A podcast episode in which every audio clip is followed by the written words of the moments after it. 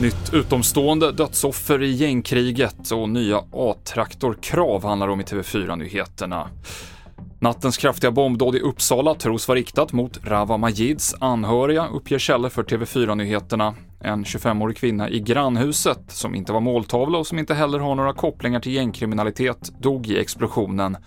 Två män är anhållna misstänkta för mord och grov allmänfarlig ödeläggelse och polisen uppmanar nu alla aktörer att kraftsamla. Det kan inte bara vara kommunen och polisen utan där måste vi ta in alla myndigheter och eh, även medborgare och andra samhällsaktörer i det här jobbet.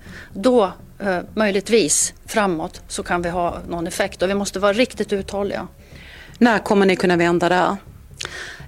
Om jag hade kunnat svara på det så hade vi kanske inte stått här men eh, jag tror inte att det kommer att ske i närtid.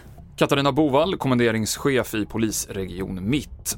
Fyra personer har anhållits och ytterligare två gripits misstänkta för inblandning i nattens skottlossning i Jordbro söder om Stockholm där en man dog och en annan skottskadades. Och efter dödsskjutningen vid Mälarhöjdens IP i Fruängen i södra Stockholm igår kväll har stadsdelen idag erbjudit krisstöd till de boende. Det var många barn som befann sig i närheten när en ung man sköts till döds. Med det lämnar vi våldsvågen och berättar att den brittiska skådespelaren Michael Gambon är död. Han var på senare tid mest känd för sin roll som professor Dumbledore i flera Harry Potter-filmer. En annan minnesvärd roll gjorde han i 80-tals-tv-klassikern Den sjungande detektiven.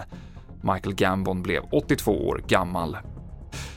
Och från och med 1 december så är det krav på vinterdäck för A-traktorer den förändringen har regeringen beslutat om idag. Sedan en månad tillbaka så gäller flera andra nya regler för A-traktorer som bälteskrav och maxhastighet på 30 km i timmen. TV4-nyheterna i studion idag Mikael Klintevall.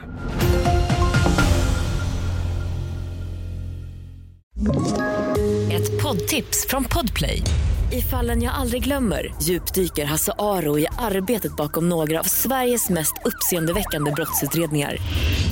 Går vi in med hemlig telefonavlyssning och, och då upplever vi att vi får en total förändring av hans beteende. Vad är det som händer nu? Vem är det som läcker?